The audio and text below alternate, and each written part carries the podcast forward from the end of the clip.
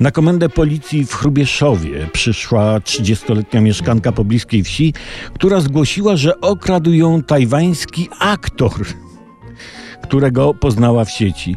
Pisał, że jest y, inna niż wszystkie, dlatego chciał jej wysłać wszystkie kosztowności i złoto do przechowania.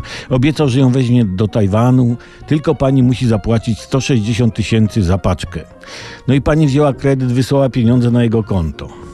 No, co mogło pójść nie tak? No wyrwać się spod Chrubieszowa na Tajwan w objęciach pięknego aktora, no, no nie było w sytuacji słabych luk. A jednak. A jednak trzeba uważać, co się pakujemy w sieci. Ja odpowiadam tylko na wiarygodną korespondencję. No, to słuchajcie, kochani, ja muszę kończyć, y, bo muszę przesłać numer karty kredytowej prawnikowi nigeryjskiego, księcia, który zmarł i zostawił mi spadek.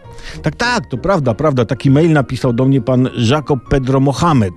Jestem prawnik nigeryjskiego księcia Kamopella II. Pozostawił on spadek w wysokości 11,7 miliona dolarów. Pan jest bardzo daleki krewny księcia. E, mówcie mi hrabio, please. No i po, polecono mi, tak pisze dalej pan prawnik, przedstawić każdego dostępnego członka jego rodziny lub bliskiego krewnego w celu wypłaty środków. Powodem, dla którego kontaktuję się z tobą w tej sprawie jest to, że zarejestrowano ciebie jako spadkobiercę w jego aktach.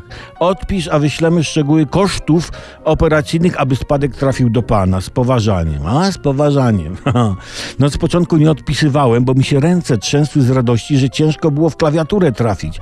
No ale teraz się uspokoiłem uspokoiłem i mogę załatwić sprawę. Tak, kochani, będę bogaty. Internet to potęga, tylko trzeba wiedzieć co i jak. O.